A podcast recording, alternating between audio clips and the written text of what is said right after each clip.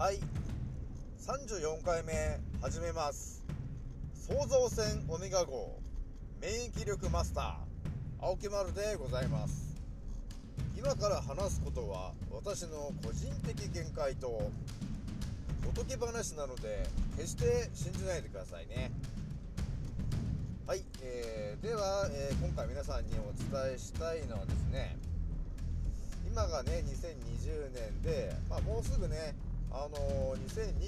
年になるわけなんですけど、皆さんこう思ってませんか？来年は一体どんな年になるのかなってね、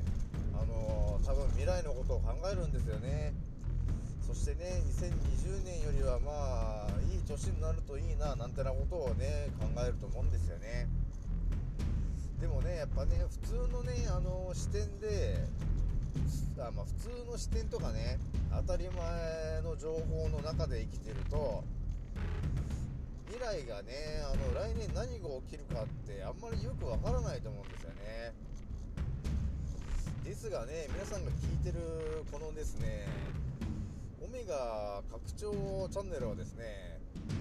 なんといってもですね、私がですね、月からの秘密の情報を発信してるんで、ちょっとね、そこら辺のチャンネルとはね、内容がね、ちょっと濃くなっちゃってるんですよね。じゃあちょっとね、来年何が起きるのかっていうところをね、ちょっとね、とりあえず注意してほしいことっていうので、ちょっと皆さんにもお伝えしていこうかな。でですね、まず注意してほしい情報としてはですね、来年のですね1月2月3月ぐらいにもしかするとですけど、どうやらですね、中国となんかアメリカがなんかどっちんかなんか、紛争というか戦争というか宇宙戦争なのかなみたいな、何かしらそういうなんか争いがね起きるようなんですよね。で、そういう争いが起きると、やはり日本にもね、影響が出ちゃうと思うんですよね。やっぱりね、今世の中のものを見てもね、大体中国製がなんだかんだ言って動いてるんで、その中国がね、そのものづくりじゃなくて戦う方に力を使っちゃった時にね、一気になんていうのかな、いつも使ってるものが供給されないっていう現象が起きるんだよね。そうするとね、やっぱり日本の方にも影響がもろに出ちゃうから、いつも買えてるものが買えないみたいなね、オイルショック的な状況がちょっと想像される、予想されるんだよね。なので私のね、YouTube でもちらっと言おうかと思ってますけど、ですね、今のうちにちょっとまたトイレットペーパーとかね、そういうものをね、ちょっと買いだめておいてほしいんですよ。ちょっとね、そういうタイミングがありますよ。あとはあれかな、ペットとかね、猫ちゃんとかワンちゃんを飼ってるところは、そのご飯をね、猫ちゃん用とかワンちゃん用のご飯をちょっと買いだめておいてもらった方がいいかなっていう感じがありますね、今ね。で、とりあえずまずは1個目は、その中国とアメリカが、ドンパチやるかもしれません。1月2月3月の話をまずしました。で、ちょっとね、私が少し気になってることを言うとですね、今回年末年始のね、我々日本人の動きについてなんですけど、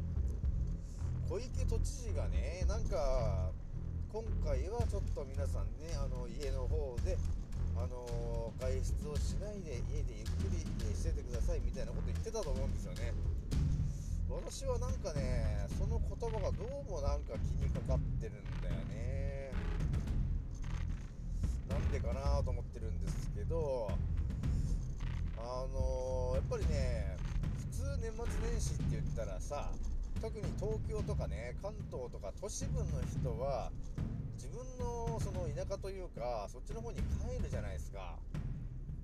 帰るはずなんだけど、今年はなんていうのかな、小池さんが言うにはね、家にいてくれと、その都内の人も東京にいる人も、できるだけね、その外出をしないで家にいてほしいということを言っているんだよね。でなんかね、どうもね、私はそういうことを聞くとね、なんかちょっと気になんか裏があるんじゃないかなっていうふうに捉えるんだよね。でもしかするとですけど、ちょっとね、年末年始に何かしら一発やってくんじゃないかなって気がするんだよね。であるとすると地震の可能性が高いんですよね、まずはね。だからちょっとね、大都市とかね、都市部にいる人たちはですね、ちょっと地震に気をつけてもらった方がいいかなっていうことがありますね。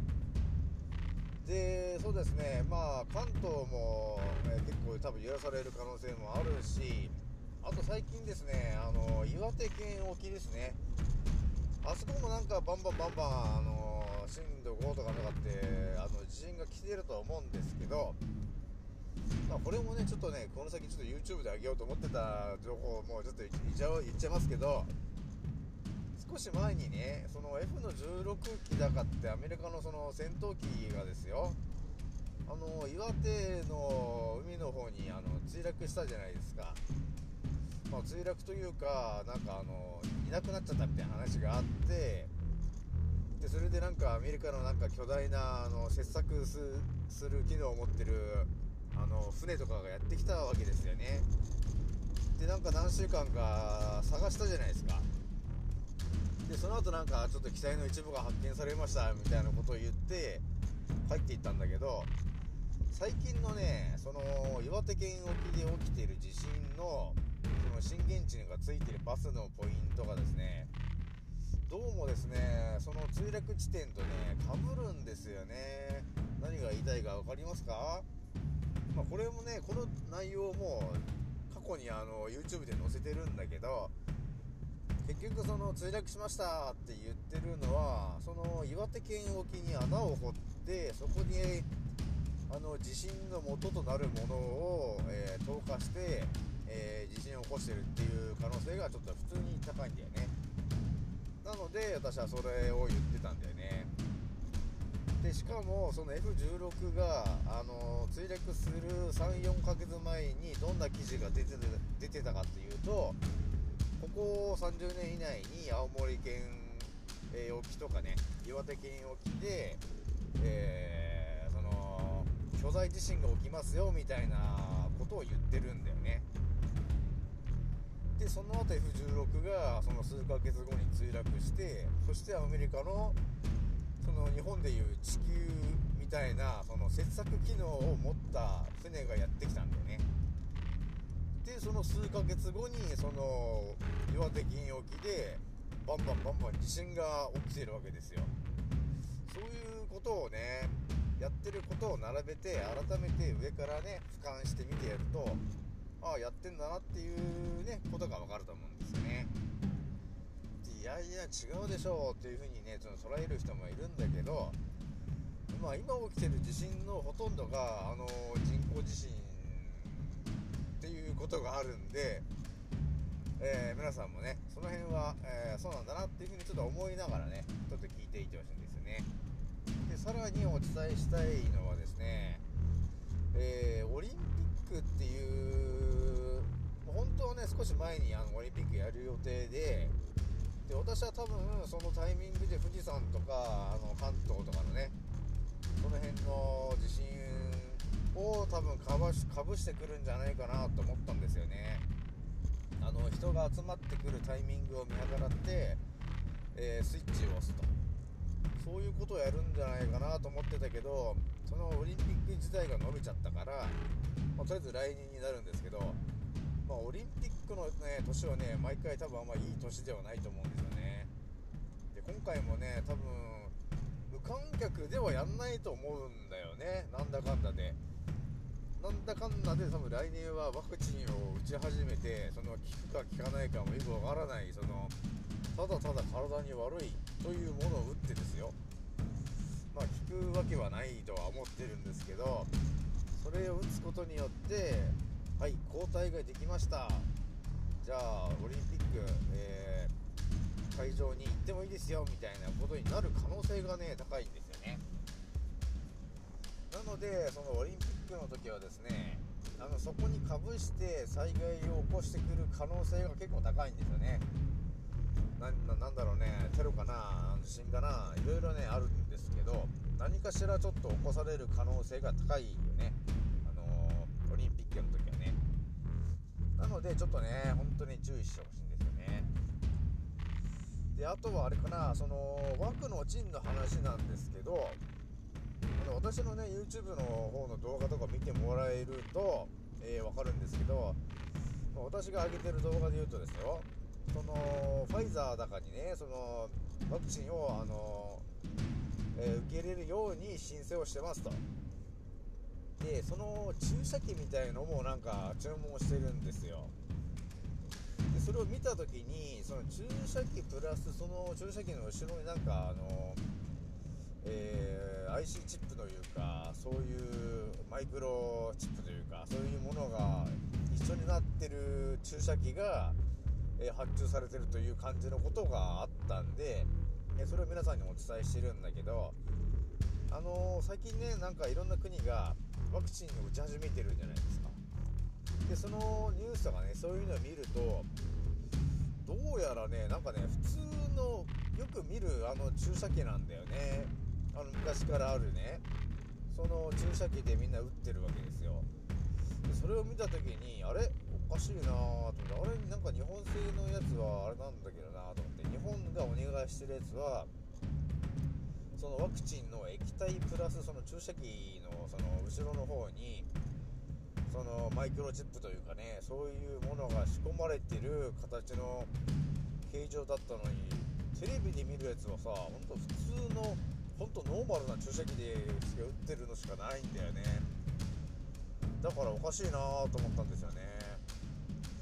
一体彼らはね、その支配層の人たちはね、どこでその我々を監視するためのものを入れようとしてるのかなって思ってるんですよね。なのでちょっとね、皆さんにはね、できるだけ枠のチンを打つのは、待っといてもらいたいんですよね。どうもね、何がね起きてるかがちょっとね分かりにくくなってるから、ちょっとね様子を見ないとね、ちょっと危険がやばいですよと思ってるんですよね。やっぱりね、ワクチンはね、本当体に悪い副作用がねいっぱい入ってるもんなんで、そのね、コロナってすごい問題になってるけど、コロナで風邪の症状に なるんだけど、それでなんていうのかな、それになった方が全然マシなんだよね。副作用のリスクがね高すぎてとても危険ですよ。何が危険かって、自分でそのワクチンの副作用ってやるとすごい出るんだけど、そのシシマヒとかね、そのアナフィラキシーショックとかって結局ね、脳にね悪いものがねいっちゃうわけですよ。で脳の麻痺みたいな感じでその副作用が起きてしまうから、そうなった時にですよ、今ね我々が健康で今、健康な状態でいますと。でそれがワクチンを打ったことによって脳が麻痺しちゃうわけですよ。これね本当に自分がそれが起きちゃったら、ものすごいことになる。人生がね本当にえらいことになっちゃうからね。そういうことがねそれを経験してる人は本当にね実際にいるので、私はね最後までねその枠のチンはね打ってほしくはないと思うんですよね。でもね、世の中のねこのね正しいっていうルールがねだんだんねおかしくなっちゃってるんですよ。だからね、前のその音声でもね上げてますけど、コロナは風邪だみたいなことを言ってる人がいると。でそれを言ってる人を逮捕しちゃうっていうね、なんていうんですかね、多分ね本当真実みたいなことを言っちゃうと本当に消されるっていう感じがあるんですよね。だからなんていうんですかね、万引引きをしたとして、いや私は万引きなんかしてませんよっていうのをもう100回言ったら100回後にはなんかもうそれが取ってないことになってるっていう現象がね、最近バンバン起きてるわけですよ。だからアメリカの選挙もそうなんですけど、もう明らかに誰から見ても不正をしているのはもう分かってるんですが、いややってませんよと、もうそういうことはやりません、やってませんっていうことを100回ぐらい言ったら、気づいたらもうやってないっていうのがもう正しい、やってないんだっていうのを正しいということで押し通しちゃうんだよね。そういう動きがね、とてもね強くなってるんで、ちょっとね危険を感じてますよ。なのでね、ちょっと皆さんね、そう自分の考えはあるんだけど、それをちょっとストレートに伝えるのはちょっと控えておいてほしいなっていうタイミングもありますね。というわけでね、その2021年ね、何が起きるかっていうところをとりあえず、ポイントで大きいなというところを、ポンと今上げたんですけど、私の音声を聞いてもらってると、こういう情報がねポンポンね、上がることになるので、ぜひともねちょっと気になった人はね、気軽に、また、音声を聞いてほしいんですよね。で最近ね結構毎日上げてるんだけど、とりあえず50かな、とりあえず50本ぐらいバーっと今ね毎日やってるんで、今後ともね、よろしくお願いしたいと思います。はい、では次の音声でお会いしましょう。またね